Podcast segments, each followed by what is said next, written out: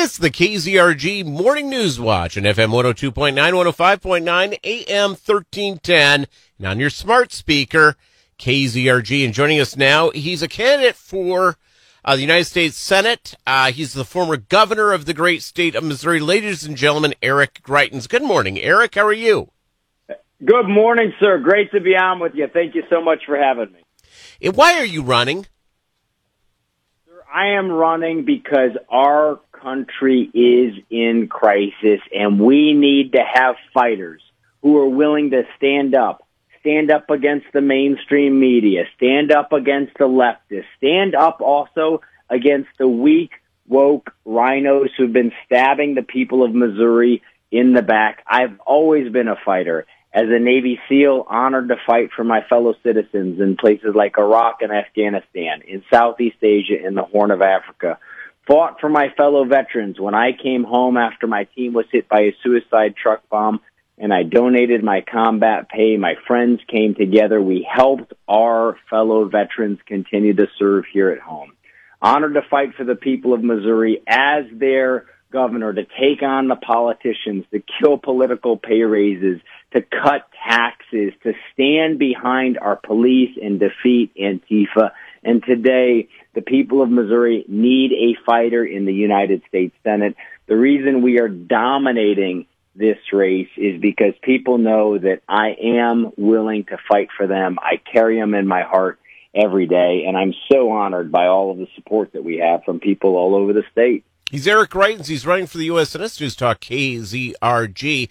I think one of the things that uh, people are uh, hold you in high esteem over is that obviously you were unjustly prosecuted by by St. Louis, and it's uh, it's yeah. and I think there's a lot of people in their hearts that knew that you were innocent, but you had to go through this process. Tell what tell us what it was like. Well, you know, sir, a lot of times, and so many of your listeners know, sometimes when you stand up and you fight for what is right, you unleash the forces of evil. And it, it reminds me actually when I was governor, uh, I held, you remember, the first pro-life special session in the history of Missouri.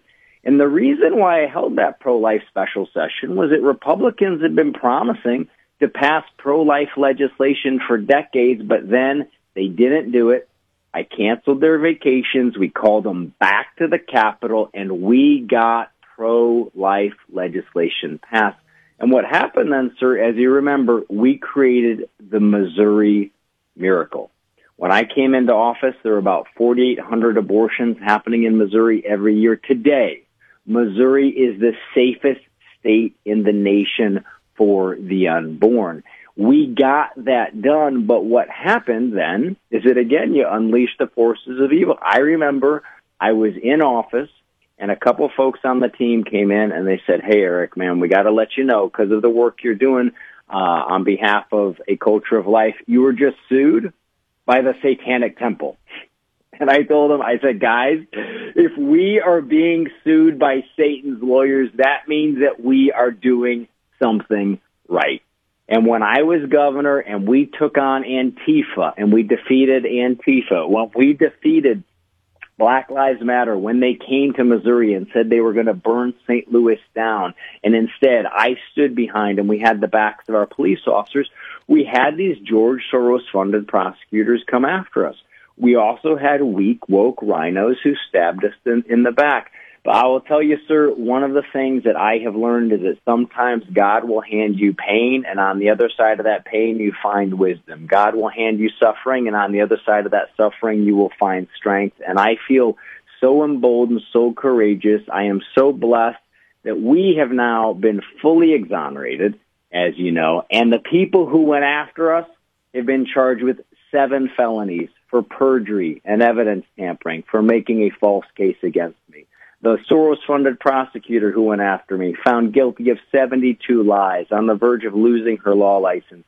Eventually, that big wave of lies that the mainstream media pushes, it crashes on the rock of the facts and we are standing stronger than ever.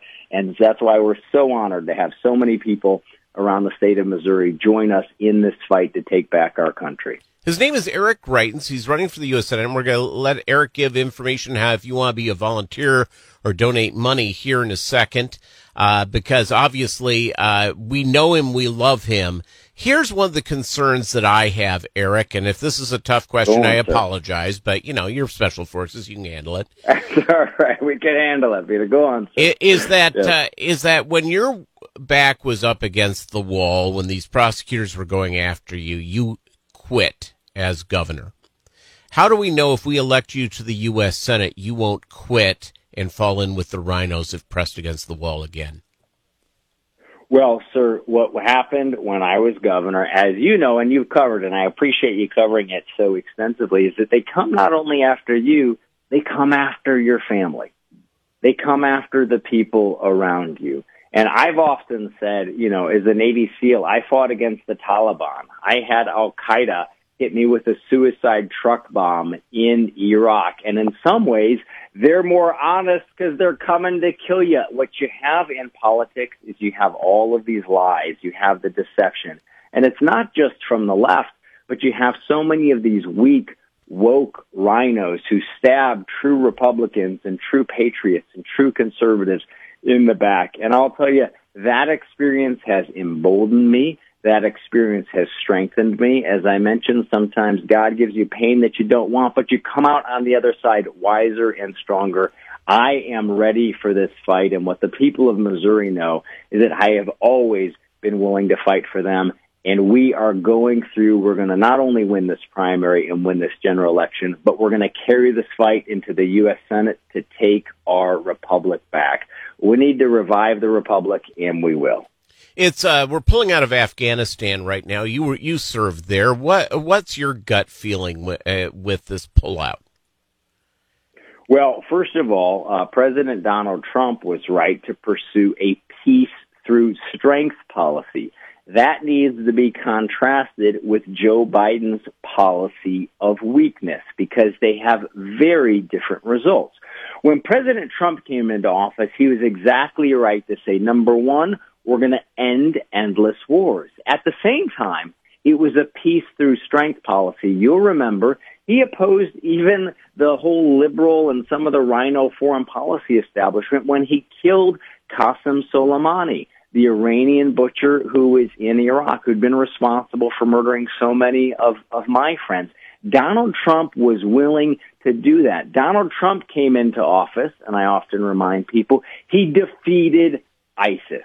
He came into office and he defeated ISIS. And what were the results of President Trump's peace through strength policy was that we not only killed our enemies, but we were also able to achieve peace.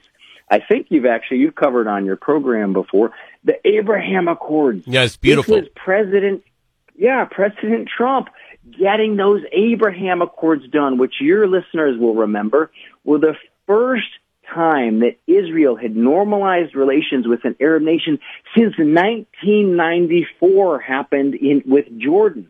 And they did it with Bahrain, they did it with Morocco, they did it with with with uh, with the UAE, all of with Sudan. The Abraham Accords were a tremendous achievement. President Trump, in fact, deserves and his team deserve the Nobel Prize for the work that they did there. So he pursued a peace through strength policy. What we're seeing from Joe Biden, by contrast, is a policy simply rooted in weakness.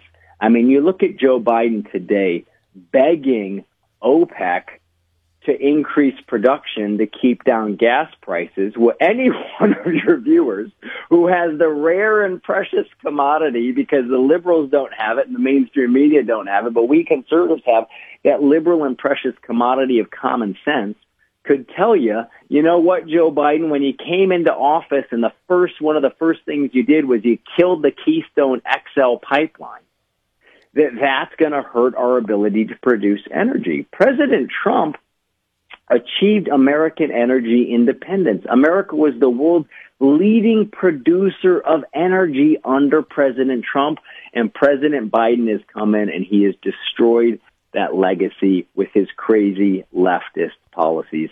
Biden's pursuing weakness. Trump pursued peace through strength.